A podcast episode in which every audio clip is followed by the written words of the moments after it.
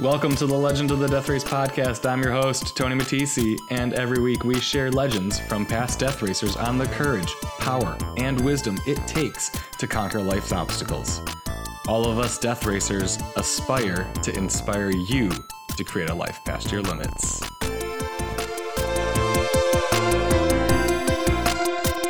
Today's legend follows the story of death racer Andé Wegner, who competed in two death races. Andé, welcome to the show. Thanks for having me, Tony. I'm so stoked to have you. How you doing? Doing good. I'm a little cold over here in uh, the frigid Midwest. Oh gosh, I can only imagine. I do not miss it at all. I can't say I blame you. Every winter I ask myself why I live in this godforsaken state. you know, anytime you want to come up here to Seattle, would love to have you. I'll take you up on that, brother. Hell yeah. So, you're from the Midwest. Do you want to tell everyone a little bit about where you're from in the Midwest? Uh, yeah, sure. So I'm from a far south suburb of Chicago called Bourbonnais, born and raised there. I'm a small animal veterinarian. I operate my own clinic. I'm also the medical director there for obvious reasons. And I actually find this very interesting. There is, for out of all the occupations that death racers have been, there's quite a number of veterinary related people. Interesting. Uh, yeah, like so Robin Crossman mm-hmm. is veterinarian, Kevin Lowe, uh, mm-hmm. veterinarian, Athena Ora is a vet yeah. tech. And that's just three, just three off the top of my head. I mean, so again, there's thousands of occupations out there, and yeah. there's just like this. Why is it that all these veterinary people are interested in this race? I just find that a little fascinating. That would be something to kind of dig into. Do you have any idea why you think that might be? I have a theory that it may have to do with just that type A personality of just being exceptionally driven and well yeah it takes a lot to become a veterinarian so. Yeah this is a lot of work i'm not going to lie but yeah i think just that driven and motivated demeanor that we have. I also think that we just kind of have a different outlook on life just because of our career a little bit. I mean we deal with a lot of roller coaster rides of emotions um, oh i could imagine. Yeah so I, I think that i don't know there may be just some sort of a a drive to sort of find that release. And I, these types of races really do help to channel that a little bit. Um, so I don't know. I just I just found it an interesting little facet that there's that number uh, of veterinary field uh, people in there. Yeah, that is super interesting, and it's like there's a lot of these little weird I guess correlations you start to find as you dive more into this death race of the people who do it. And it's like, you know, we've talked about the trauma and how a lot yeah. of people have done it for that. And, mm-hmm. you know, you find this correlation where there's a lot of veterinarians and it's like, why are the, you know, why are all these different groups, these different people coming to this one event? It's very interesting and maybe we'll find out a little bit more as we get through more of these interviews with people and, and maybe we'll find uh, some more evidence that helps us understand why. I look forward to finding that evidence. yeah. So, um, well, if you don't mind telling us how old you are now and how old you were when you did the death race. Uh, I'm 40 now. I turned the, the grand 40 years old this year. Woohoo! Uh, yeah, right. New milestone, new age group, even better. yeah. So, yeah. Uh, so I did death race twice. In 2013, I was 34, and then I did it again in 2015 at the age of 36. All right. And so, you know, how did you define the death race? So, this was back in 29 or 2010. I, I really can't remember the exact year, but so I was chatting with a couple of buddies of mine on Facebook Messenger, and one of them put up this link titled youmaydie.com. hey, right? Yeah, exactly. So we had been talking about finding something really hard to sign up for just to kind of find what our breaking points were, so on and so forth. And they both knew at that point that I kind of had a bit of an obsession for skulls, so that sort of immediately interested me right there. Okay. Um, so I'm like, all right, guys, totally, I'm going to do this one day. This is going to happen. It's not a matter of if, it's a matter of when. Um, right. So that's really how I discovered it. it. Was just a happenstance fluke conversation between some friends of mine while we were shooting the crap on Facebook. That's awesome. And so you saw the youmaydie.com and that lured you in. yeah, that was enough to kind of start to get my interest peak. So I started researching it more. I you know, went on YouTube, watched all the old videos that they had up and just kind of started learning about it a little bit more. And, and the more I dove down that rabbit hole, the more I went, oh yeah, this is definitely something that I need to do, uh, just to find that breaking point, find out what my limits were. And why did you want to find that out? You know, that's a good question. I, I think the answer is different for everybody. For me, and this, I don't mean to sound just, I don't know, pompous about this, but high school, college, stuff like that, it all just kind of came easy to me. I'm, I'm a really good test taker. I'm a really good academic uh, when it all comes down to it. And when I was in high school with sports, I mean, softball kind of came easy to me. Just, I don't know, there was just not a whole lot of difficulty in things. Mm-hmm. And so I think you miss out on the full circle when you're not really challenged to your ultimate ability. Um, so I started finding things that were harder and, and that would last longer and, you know, what's going to beat your, my body down more? Where am I going to find that breaking point? And, and, uh, when my buddy showed that you may die.com link, I'm like, yep, that's, that's it. That's where I gotta go. it's like, that sounds like the challenge that I yeah. need. Yep. If I may, if I may die, then this is, this is the challenge that's gonna get me to where I need to be. Yeah, that's, that's what started it all. That's awesome. You know, it's, it's interesting too because I feel like I had a lot of that same stuff too growing up. You know, mm-hmm. school was easy. Yeah, everything came easy, you know. And when things are easy, then you're like, oh, well, you know, is it, it's not even that hard. It's like, you want that challenge. You want to feel pushed. You want to feel like you need to find something inside you to overcome whatever obstacle you're facing. And when you don't have those challenges, it's pretty mundane. Yeah, you just, you almost kind of, kind of become apathetic after a while. You just kind of like, yeah, you're just going through the motions. And, I'm not going to say that I lost my, my zest for life, but just things became boring after a, a bit. You know, you're going through the same rigmarole day in, day out, and you just, you need something to challenge you, something to kind of wake up the senses and remind you what life is all about. 100%. It's, you know, having those things that challenge us, that's what really gets like us alive. That's what makes us feel yeah. just more connected with everything around us, the world, the people. Like it's just when you're challenged, you just you feel more, you experience more, you express more because you're challenged, and it's like it forces you to to feel all, everything. It forces you to experience things more because you're forced to try to overcome that challenge, and so it makes you dig deep, figure out how to overcome it, figure out the things that work and don't work. It really tries you. Yeah, I, so I totally found, agree. So you found this death race. You had your why, you wanted to be challenged. What did you do to train and prepare for this challenge that you were going to face that you may die? So I was definitely not a stranger to endurance racing. I mean, I had been doing triathlons and long road and trail races for several years by the time that I had discovered that race. So I knew that I had the cardiovascular endurance for something like that, but what I knew that I needed to work on was more physical and mental strength. So, yeah, let's let's dive in a little bit to your athletic background and then let's yeah. let's jump back into this training.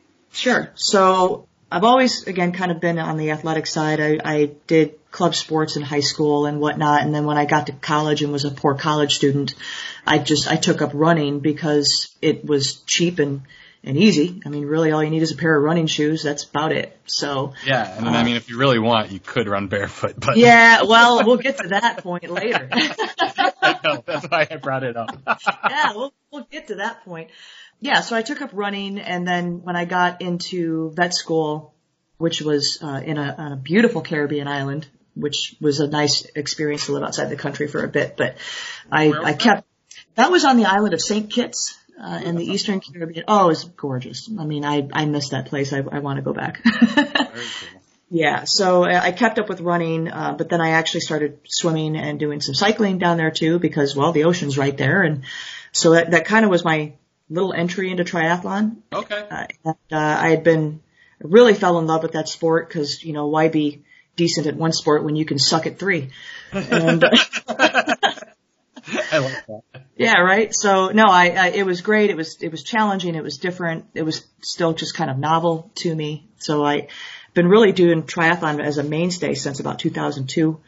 You know, I've done some marathons, some ultra marathons, but I always circle right back around to, to tries. Uh, that's always where my, my passion has kind of lied, um, with that. So, but yeah, I mean, moving forward, when I discovered this, this, uh, whole death race thing, um, I knew that and I had the endurance that that, that ability was there, but I, I really didn't have a whole lot of muscular strength. You really don't need that for triathlon um, to you know pick up a 50 pound rock and carry it for 30 miles. So Yeah.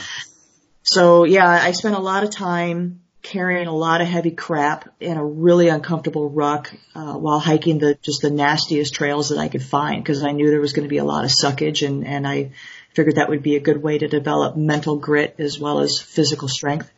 Um, And gosh, what is a nasty trail like? Because I mean, in Illinois, we know, at least I know that it's pretty flat. it's so pretty flat. what, so what defines a nasty trail in Illinois? Good point. Um, the muddiest, wettest, most mosquito-ridden crap that you could ever walk through. That's really what I went down to. I mean, it, and these trails really were not well groomed. I actually needed to bring my axe to chop through some of these things. So Okay, yeah, so just you're bushwhacking, you're going Yeah. through muck, you're just, it's, it's, yeah, maybe it doesn't have the elevation of some of the other states, but you have something that sucks. And the suck factor is there to kind of just test you. Okay. where the elevation was lacking, the suck factor was redeemed. so Very good, very good. Yeah. Tried my hardest. But yeah, there was there was one point I was out with my buddies um, Ian and, and Dan. We did an all day hike, and we carried it was probably somewhere around 85 or 90 pounds uh, in our ruck. And then I had this like little secret spot in the woods where there was a crap ton of wood rounds that they had chopped down from the forest preserve, and we spent tons of practice here splitting wood and I mean just had a had a blast. It sucked, but at the same time it was kind of fun because misery always loves company. It really Um, does. It really does. And then uh, I actually spent another week up in the mountains of Montana, specifically training for this. I had two buddies of mine, Dave and Jesse, that are both Army veterans, and they had me running up and down those damn mountains with a full ruck and carrying an AR-15 and doing PT until I basically dropped from exhaustion. I mean, it, it was ridiculous. So we, it was just complete rustic camping. You couldn't see your hand in front of your face at night. It's just pitch black out there. It was amazing. I absolutely loved it. I want to go do that again. And then uh, there, oh yeah, it was a blast. And then there was this also this other little thing that I signed up for called the Legend of the Death Race Training Camp What's that? by this guy named Tony Matisi. Oh yeah. And, uh, I yeah, know it that was, guy. yeah, it was held on this guy Chad's property up in Wisconsin. Shout out to Chad. Chad is amazing. I still can't thank that guy enough for everything he did for me back then. Chad's a cool dude, man. I, I Yeah, really like him. Yeah, yeah. So you know, that that really kind of helped to solidify a lot of the mental prep that took or that it takes to deal uh, with something like that. No, we actually haven't really talked about that event, so maybe just a short little summary to help give the audience who doesn't know about that like little period of our lives. Okay. Uh, So Yeah. the highlight, highlight, I guess the Cliff Notes version is Tony hosted a couple of these training camps that were roughly 24 hours in duration and uh, called the Legend of the Death Race, which is so apropos uh, to Yeah. things that we're talking about right now. And it was just like a like a mini death race, uh, if you will. And Tony took a lot of the stuff that he learned from his previous experiences with that race and applied it to these camps. So namely, again, carrying heavy crap in very awkward positions, um, lots of log rolls. I still hate you to this day for that. Rolling through, oh my God, Steve, was it, was that his name? Steve, rolling through his Skittle vomit was probably the funniest and the worst thing at the same time. I mean, it, tasting the Oh. rainbow twice. that so that I still feel so bad a little bit about it.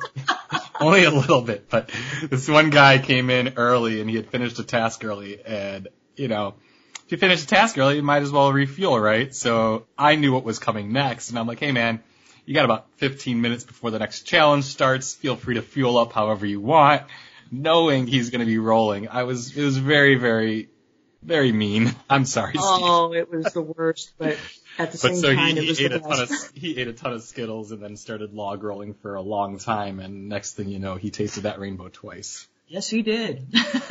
and then we all Uh. had to share it. Hey, I just had to put you guys through what I was through. Hey, and uh thank you. You're welcome. so yeah, you, so you, you participated in uh, my training camps and you had done all these other training events and that got you prepared for the death race. So did you have any fears going into the death race? So I think everyone who shows up for Death Race always wonders if they've trained hard enough for game mm-hmm. day. So yeah, I think my biggest fear was that going into it, but I'm going to spell it out for everybody listening here. You are never going to train hard enough for something like this. There's just, you can't. There's no plan to follow that guarantees safe passage or success. And that's why it's the death race. I mean, you, you just, you have to be prepared for the unpreparable at that point. And that's impossible to do. Yeah, uh, it's literally an impossible task. You can just, you can do your best. You can prepare yourself mentally. You can put yourself through really shitty situations. You can carry heavy, awkward things all over the place. Mm-hmm. But no matter how much of that you do, they always find something to throw a wrench in your day. So just know that you're probably not going to be actually fully prepared. Can I get an amen? Right? so yeah, you're so you're afraid of not being prepared. Okay, so you go to the death race and what happens? What is the craziest thing that you encounter in that first death race that you were at? Okay, so 2013 was the year of the gambler. So that I think was kind of an infamous race because it went on for what seemed like forever. I think it went like what 68, 69 No, it was like I think it was like 70. 70. It was crazy long. I mean, it was it was definitely crazy. So the dumbest thing that I think I did during that whole thing was mowing the lawn up at Shrek's cabin with scissors. yes, I remember. I mean, that. again, it was just busy work. I mean, and it was it was boring, but I understand it was just a need to kind of pass time and just give people some downtime. Which I, in an effect, I okay, thank you, thank you for that. But still, it was kind of dumb. Yeah, Um, and I think they try to do that too because Yeah. it's those monotonous tasks that can get people to quit because they're like, "This is dumb. This is this is- Exactly. well, you know what? It made you quit, so it was hard because Yep. it made you quit. So Yep. you know what? They they got you. Yep, Um, that's the absolute truth. I mean, I looked at it as this is time off my feet. Right. So this is great, but at the same time, this is, yeah, this is dumb. I mean, I understand the reasoning behind it, but this is dumb. But I Um, think that's one of the best things you did. You looked at it in a different way. You were like, "This is dumb," but it's also you looked at the positive. You tried to Mm-hmm. pull in the positive, and I think that's what anyone who wants to do this race needs to do. You got to look at what's the positive of this thing I'm doing right now. Like, you know, when you're doing yoga for hours, that's beneficial to you actually. when heck yeah, it doing, is. you know, some of these things that they're doing, if you look at it in the right way, it's actually helping you. So you might think it's dumb, but try to get out of your head, try to get out of your ego, and try to realize that maybe these things are actually serving you in a good way. Absolute truth. Got to find the silver lining in every single little silly task that they set you forth on. So, so yeah, I mean, that, that was probably the silliest thing. Uh, the most interesting was definitely the stone stairs. Uh, on that yes. I mean, that, that's just hands down. I, I think I could have worked on those forever. I would have spent the whole race just doing that. I love being a part of it. I like that kind of labor and I, I love watching it all come together into this just beautiful piece of artwork. Cause that's really what it was when it was all said and done. I mean, that was a piece of landscaping art. Um, It really is. It's so beautiful. You go to Vermont now and on this mountain, on the Riverside Farm property, where the mountain is that leads up to Shrek's cabin, there is just this gorgeous stone staircase. There's a Facebook page for it. I think it's called the Stone Staircase. I do believe you are correct. I'll add it to the show notes and it's just so beautiful. And that was all moved by hand. And it was like, yeah, it was just like, I agree with you. It was such a rewarding experience. Like, Yeah. Definitely, definitely a top, top moment. Yeah, absolutely agree. Interesting side note. So Michelle Roy, who I guess is kind of the self-guided caretaker of, of the stairs. I mean, she, those stairs are very precious to her too. Yes. So she would place stones, little small rocks with names on them for cancer survivors, and I think also people that did not survive uh, as well. So she actually wrote my mother's name on that. So my mom's name is sitting up there on the stairs, which I think is really cool. Uh, so that. yeah, it's Yeah, I it's love just that again she, those. I love that she did that too. It's Yeah, those stairs are, are very near and dear to me. That was a lot of literal blood, sweat, and tears that went into that on just the dozens of people that were there and, and to produce something that beautiful out of nothing really, I think is just amazing.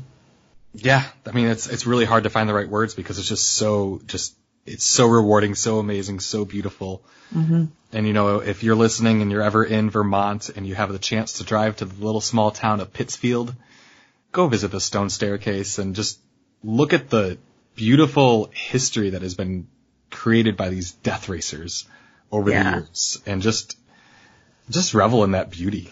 For real. I mean, I, I think everybody really needs to go see that at some point in their lives. It's just, it's just a marvel. It's something to really marvel at. You know, it makes it more clear how past generations were able to accomplish some of the things that they did, right? You can do these things with human power. You know, we always ask, how were the pyramids built? Well, they were built from the bottom up, and those guys carried those blocks one by one, you know, and that's how they did it. The guys and girls, everyone who was involved in that built that. Yep, Humans 100. built that, and we can build things when we're willing to, you know, do some hard work. Absolutely. So yeah, th- those are the two facets for 2013. Uh, you know, I participated in 2015 as well, and just some highlights for that. I, I'd have to say the silliest thing, and I love Johnny Waite. Don't get me wrong, but doing that whole being born out of that bivy bag and the the running water. I mean, he, again, he's trying to kind of tell a story through the whole thing, which was cool. Yeah, let's Um, do a quick like highlight of what that whole story is. I don't think we've So, actually. Oh yeah, so so 2015 was labeled as the final death race from cradle to grave uh, was the title on that one. So that was Johnny Waite's brainchild, and each task had a theme behind it. So one of the first ones was we're being born. So we had our little sleeping bag bivvies, and we had to get in a very fast flowing uh, stream and completely submerge ourselves in the bivvy, and then simulate exiting the birth canal. so again, I, I understand the theme behind it, but I'm like, this is just silly. I'll do it, but this is just silly. I mean, it's so- that getting comfortable being uncomfortable. Bingo, bingo. And, and, you know, we all, I think we all had the same looks on our faces like, is this really happening? Yeah, this is really happening. Okay, here we go. So, so that I think was the most silly, but the most interesting part, which I think was originally designed to be the most sucky, but totally backfired on them was the barefoot hike. I mean, that was, that was what, like a 50k of hiking in our underwear and no shoes. And I think they were, I think they really truly believed that it was going to be a, a big loss of people during that. Mm-hmm. But mm-hmm. I mean, because we didn't have shoes on, we didn't get trench foot. And the hike was actually quite pleasant. I mean, we were all tethered to each other, like these teams of 10 people. And I, I feel really bad for the people that maybe had some crappy teammates or whatnot, but my team was awesome. and we oh. laughed. We laughed and joked the whole time, and we were talking about farts and poop and you know all the, all the crap that we always talk about. And and uh, I had Tara Spencer behind me the whole way, and she was talking about how she was looking at my ass the whole time. I mean, it was just silly stuff, and Yeah. I think what was designed to be a completely demoralizing task ended up probably being one of the highlights of the whole thing. Yeah, and it sounds like it probably created a lot of strong bonds, which, you know, just made you all stronger. Yeah, absolutely, absolutely. That's awesome. So what was, on the flip side, the most difficult, the most challenging thing that you had to face at either of these death races? So 2013, and this is going to sound really funny because again, I, I spent a lot of time carrying heavy stuff for training, but I think the one thing that really got to me mentally, more so than physically, was carrying this heavy ass rock through the mountains in addition to the weight of our rucks, and we had to carry it in front of us. I don't know if you uh-huh. remember that. Yeah, okay, you're making the face. I, I see. So, I mean, it had to be held in our I remember. yeah, it couldn't touch the ground, blah, blah, blah. And, you know, I'm walking up and I'm like, I'm Billy Badass. I'm going to take this big rock. And I did. And it probably weighed like 35 pounds, which is way heavier than I should have taken. I mean, I totally bit off more than I could chew. So I remember at one point I'm climbing this steep ass embankment and I am in tears because I know that I can't drop this stupid rock but I needed my arms to balance myself to get up the steep embankment. So I, for that moment, I told myself, this is absolutely dumb and there is no reason to keep torturing myself like this. And I had a fleeting moment where I, I just, I just want to be done. I want to quit this, but I didn't. And I kept just putting one foot in front of the other. And eventually I made it up to the top of that mountain and down the other side and things got better. So yeah, that was, that was definitely just that one little thing that got to me uh, during Yeah. that. Yeah, that was a, some suckage right there. Those, those rocks sucked. I actually ended up having to, I had one that started like just cutting my hands up and Yeah. it was sucking and I, I ended up losing the group and I put it down. And to this day I kind of feel bad because like I put it down and like, you're not supposed to put it down, right? But I was like, I need to find the people. That's more important. So put my safety first, put the rock down, and then found everyone and then eventually found another rock and kept carrying it. And, you know, it, it's one of those things that like lingers in your mind. You're like, oh, I had to like kind of, you know, navigate that not the way I would have liked to, but when you're lost and you don't want to lose everyone, what do you do? Uh, yeah, that's the point. And sometimes you need to make those types of concessions just to, well, one, play the game, but two, you got to keep yourself safe. I mean, that's the Yeah. utmost importance. Yeah, and you know, honestly, like I, if I didn't lose the group, I probably would have kept the rock and never put it down. But I was like, um, I'm lost now, and it's dark, and I'm whistling with my whistle, and I don't hear anyone. So goodbye, rock. You don't matter anymore. I, I hear you there. About 2015, was there anything there? So the thing about 2015 is I'm not going to say that there was anything there that was so impossible that it couldn't be done. I think the the key was it was just there was a lot of monotony to it, so that gets to you after a while. Um, just because there's, you know, you kind of need that, that little spark to just invigorate you again. Um, what I will say is when they started school, and you had to start going through the school thing, again, rolling sucks. Front somersaults really suck. So I will say that that probably was not my favorite part of the whole thing, especially after having to drink a bottle of hot sauce. Oh, Yeah, how about them apples? that sounds awful. Why? yeah. Oh, well, Johnny, that's why. Oh, Johnny, I love you. I love you, Johnny. Love you, Johnny, but yeah, I think um, that's a little mean. that is all part of the game. It is what it is. yep. Yep. So what did you eat to sustain yourself other than hot sauce? So I'm a big believer in eating what makes you happy, because Mm. again, you really need to keep your your emotional game up, and you know just the happiness needs to be there. So I saw a lot of people showing up with like goos and MREs and just stuff that you would not eat any other day of the week. Um, and it, it just 12 hours into any race, whether that's an Ironman or an adventure race, that it just becomes completely unappetizing. So I ate stuff like beef jerky, granola. I was the one walking around with gummy worms. oh yeah. Yeah, the gummy worms, that was me. So stuff that was like really nutritionally dense in terms of protein and carbs, but also doesn't take up a whole lot of space. I mean, it's just, it was easy to pack, was ready to go, I didn't have to do anything, so, and it tasted good. That was really what it came down to. So, um, side note though, so during that stone stair work in 2013, my better half and Sherpa extraordinaire, Rick, Yes. I don't know how he did this, but he managed to sneak up an entire bucket of barbecue chicken, watermelon, and like whole cans of Coca-Cola for me and the rest of Team Nine. And we ate the best meal on that freaking mountain that I think I'd ever eaten. It was You know- amazing. I don't remember what was going on, but they started feeding us like they were bringing food. Because I remember I brought, I gotten some of that chicken too, and I was like, "Where is yeah, this coming because you from?" were because you were like either Team Eight or Team Ten, right? You were like either I one was or really, below. I think I was close by y'all, but I was like, "Why are we getting food? This feels really sketchy. I don't think I can trust this." Like, but I'm really hungry, so I'm gonna eat it anyways. That, well, that came from Rick. So yeah, he managed to sneak all that up there. And, and Andy Weinberg came down and saw us all. He's like, good, you guys deserve this break. You've been kicking butt all day long. You know, so he actually let us sit and take like a 15 minute break to eat. I swear that And was I the think best. that's what made me even more skeptical. Like, this is really fishy right now. What? Yeah, you're right. But then again, if they keep us it. fed, they get these stairs done, so maybe it makes sense. Yeah, right. No, that was probably the best meal I had ever eaten. And I mean, it was under horrible conditions. The chicken, I'm sure under any other day was probably just barely acceptable. But it was, it was so delicious in that moment, man. I was, oh, just in heaven. I was in heaven. Yeah. That's the thing. Real food, good food, things that taste good.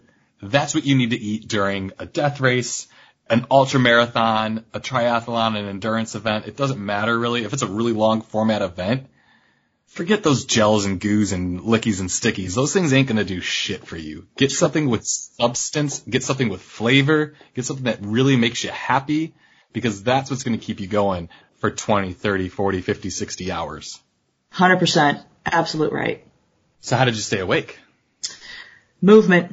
Movement Just engages movement? the brain. Yep, I just kept moving. The caffeine from any soda that I could drink would help a little bit, but I, I honestly, during either of those races, I never relied on any stimulants. What, what you saw was what I was at that That's point. awesome. Yeah, it's just, if, as long as you keep moving, the brain will engage. Um, It really, some- it really will. And sometimes it's hard at night. Is there Yeah. anything like, you know, at night when it was a little bit darker and colder, was there anything that you ever had to like do to psych yourself up or did you ever get like really tired? Uh, no, I never really felt truly tired. Um, there were some moments where, you know, in, in the dark, you just, you kind of sort of lose a little bit of sense of self for a little bit. So uh, honestly, singing is what would bring me back. I would just Yeah. sing stupid songs. I mean, hell, hell, half of them were nursery rhymes. I'd sing "Itsy Bitsy Spider" climb up the freaking mountain. You know, it worked. You know. you, you, you mentioned that you'd start to lose yourself at night, right? And Yeah. so, brings me to the next question is, any hallucinations? I did not, unfortunately, see a single dang thing. I was so disappointed in that. I never got to experience any hallucinations at either death race.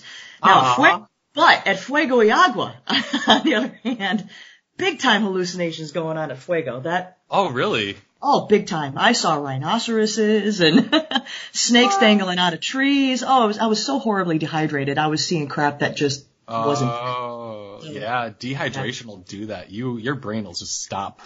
Oh yeah, it stop was, it making was things that stopping. are actually, it just doesn't work. Yeah, I went from 60 to zero real quick on that one. Whew. So, big question. Did you finish the death race? That's a no times two.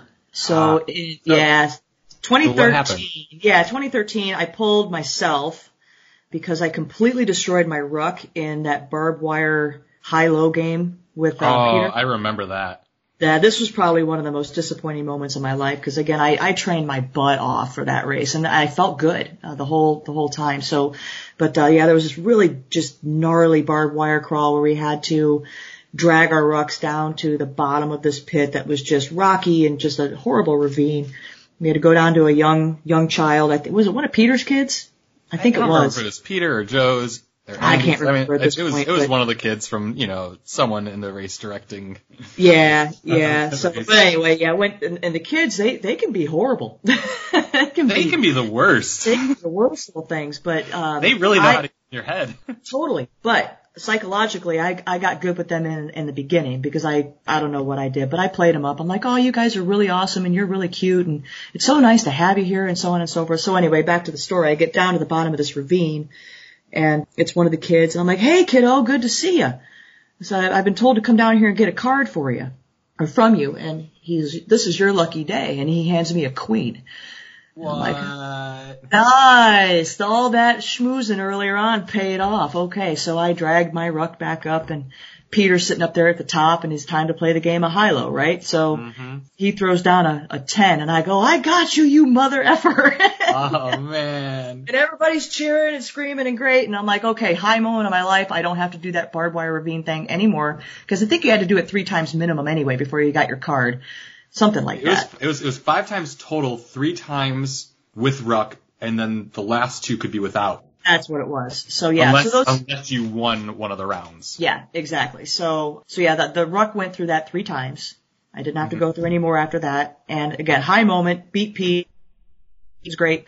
And I pick up my ruck and I put it back on my back and immediately I'm like, oh, the spine of this thing is jacked. I mean, it was just digging into me and, and it was totally uncomfortable. And it was probably what, like a two mile run to get back down to Amee Farm before the next uh, Yeah, hike. just about. started.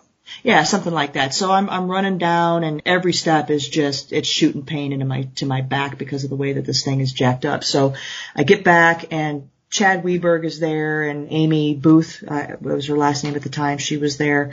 And I tell them, I'm like, hey, I'm I'm having some real issues with this ruck and I don't think I'm going to be able to go on if I if this is going to keep going on. I'm certainly not going to sacrifice permanent back injury at the just for the sake of a race at this point. So I had Chad working on it, I had Amy working on it, and time's ticking down, and I'm sitting here staring at this ruck and looking at my, just kind of in, inwardly looking at myself, going, I feel great, I'm not hurting, and I'm going to get taken out of this because of a mechanical. That's what this is going to come down to, which really really sucks. So.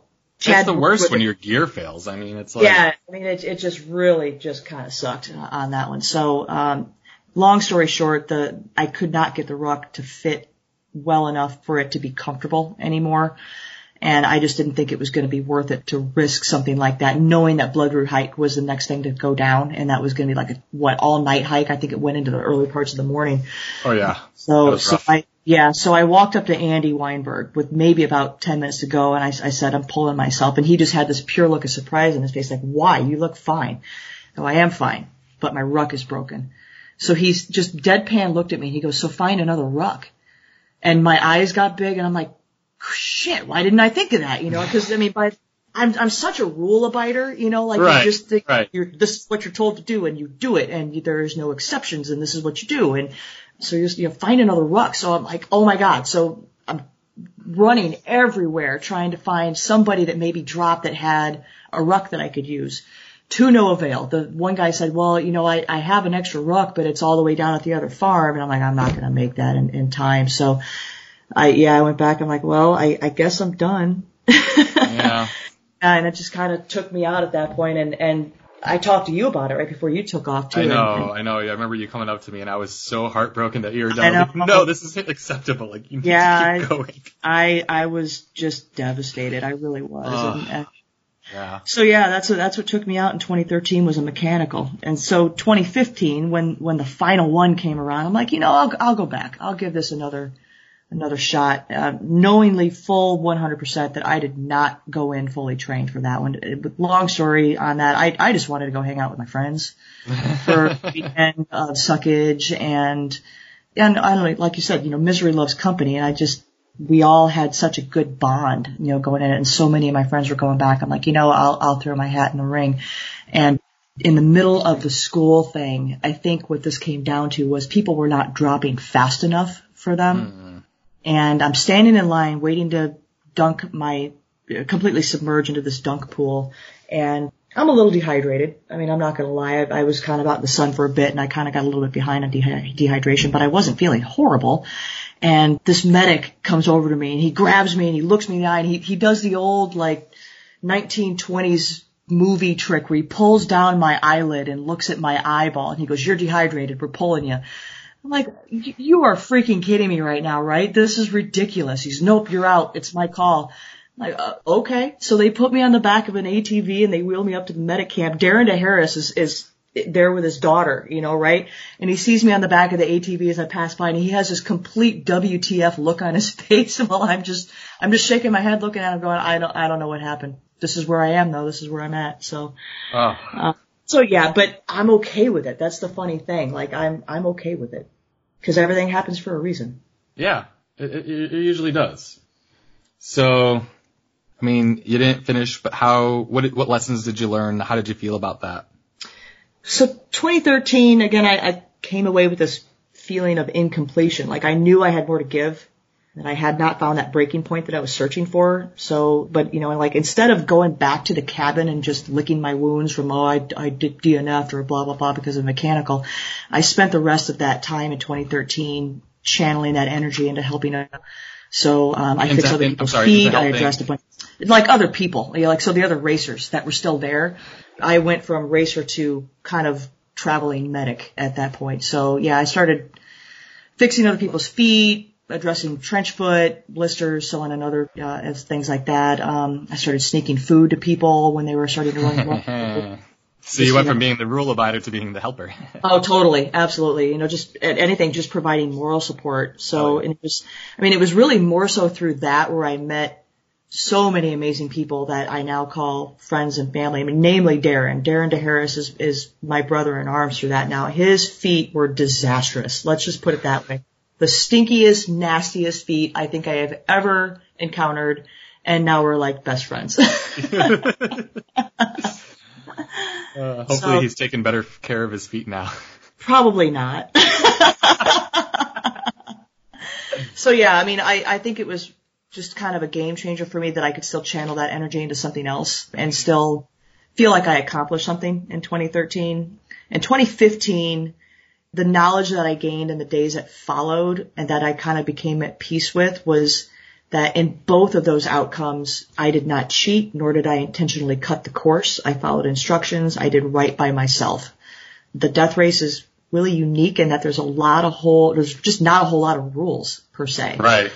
There's always ways to make things easier on yourself or to maybe get back in the race when you've been pulled. You know, you can find those little, I won't call them cheater routes, but ways, just ways to get back in, you know, whether that's going and doing lawn work for some neighbor down the street for 15 hours, you know, but I feel like I chose the harder path every time and I'm okay with that, That's all you can be, right?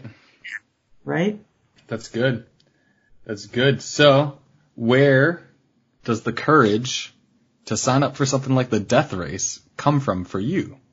So for me, 2010 and 2011, I went through a bit of a rough divorce and that really mentally knocked me down for a while. It kind of made me question my worth.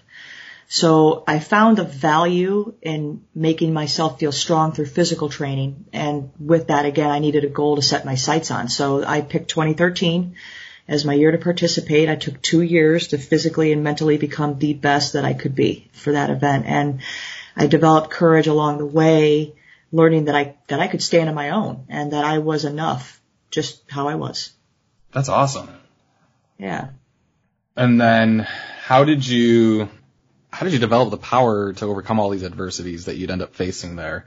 What were some, I guess, things that uh, helped you do that? So I fully believe in everything that knowledge is power. Mm-hmm. So I researched this upwards, backwards, downwards. I mean, every possible way that you could. I read and watched every possible thing I could leading into Death Race. I spoke with people who had done the event previously to gain insight on how the event unfolds. I mean, I, I really tried to gain perspective from as many angles as possible. Again, you can never fully prepare for this race, but the more information that you do have going in, I think helps. And I just trained my ass off. I mean, that's, that's really where this all came from. Read a lot. Read a learn, lot. Learn from others. Train hard. 100% true. Yep. Well, who were you before the death race and who are you now? I think I have a lot better handle on who I am today than who I was six or seven years ago. I really strive to be forthright and honest, um, kind of regardless of the circumstances. And I try to be a source of encouragement for other people. And I, I really strive to be a leader in my community.